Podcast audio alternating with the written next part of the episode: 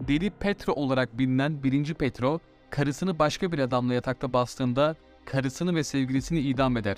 İdam ettikten sonra onları parçalara ayırır ve onları alkol dolu kavanozlar içerisinde saklar. Deli Petro, karısının ve sevgilisinin kavanozlarını ibret olsun diye karısının odasına saklamıştır.